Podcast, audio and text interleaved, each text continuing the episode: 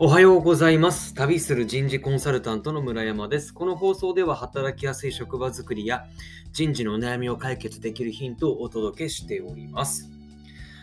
本日、えーお届けしたいテーマですが、あの心理的安全性とはというテーマでお届けしていきます。昨日、えーと組織の定着率には心理的安全性がものすごく重要ですよとお話をさせていただきました。でその続きなんですけれども、心理的安全性って何？っていうことをもうちょっと深くお伝えさせていただきます。えっ、と、心理的に、ま、安全性ということですごく安心感のある職場だと捉えていただきたくて、一人一人、その社員一人一人がこの安心感を持てているかどうかということなんですね。で、えっ、と、例えば、えっと、仕事進めているときに、えっ、と、こうしたらどうかとか、もっとこうしたら良くなるんではないかというのを気軽に発信できたりとか、あとは、ちょっとここよくわからないなっていうのを一人で抱え込まずに、これわかりませんっていうのを気軽に発信できる、えー職場だったりだとか、そういったことを指します。で、逆に言うと、えっ、と、そういうのが、ないっていうのが、いわゆる心理的安全性の低い職場だと捉えていただきたくて、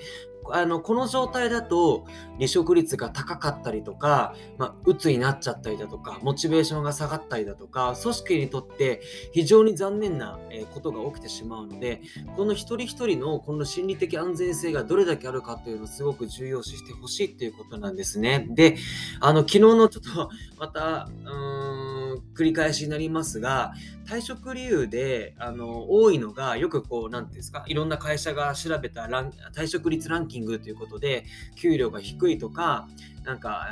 えっと、えっと、仕事が合わないだとかいろんなことが上位に上がってくるんですけどそれっていうのは半分合っていて半分僕は間違ってると思っていて結局は心理的安全性があるかないかなんですよ。でただ本人もそれすら気づいてないんですよね。そもそもこの職場不安あのちょっと安心感がないなと思っていてもそれを自覚できていないことが多かったりとか、まあ、自覚をしていたいたとしても、まあ、結局は給料低いとか他の理由が際立っちゃって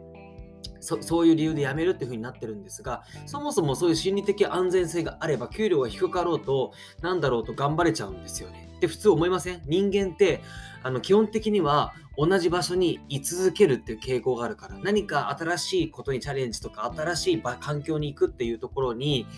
あんまりこう積極的にあの行動を起こせる人って少ないのであの同じとこに居続けるっていう傾向があるのであの基本的にはこういったねあの転職をするっていうことは心理的的安全性がないっていうことなんですよ。っていうところで、えっ、とあっていうところなんですが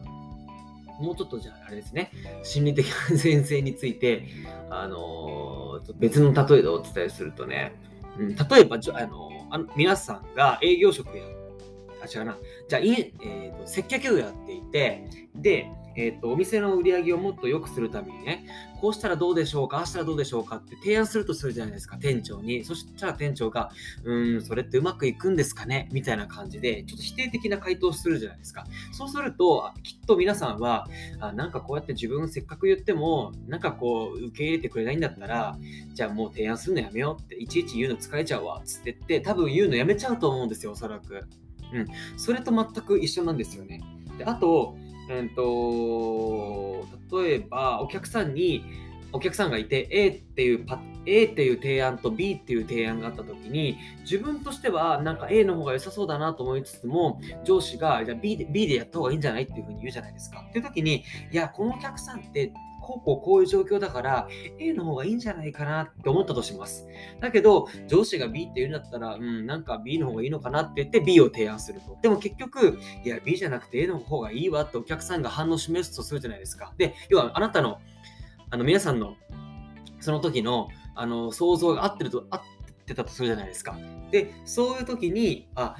でも上司に言えなかったわけですよね。った時になんか本当は B の方が良かったあ A の方が良かったけど上司が B って言うしなっていうふうにそこでとどまっちゃう職場も良くないんですよね。結局それだとモチベーションも上がんないじゃないですか。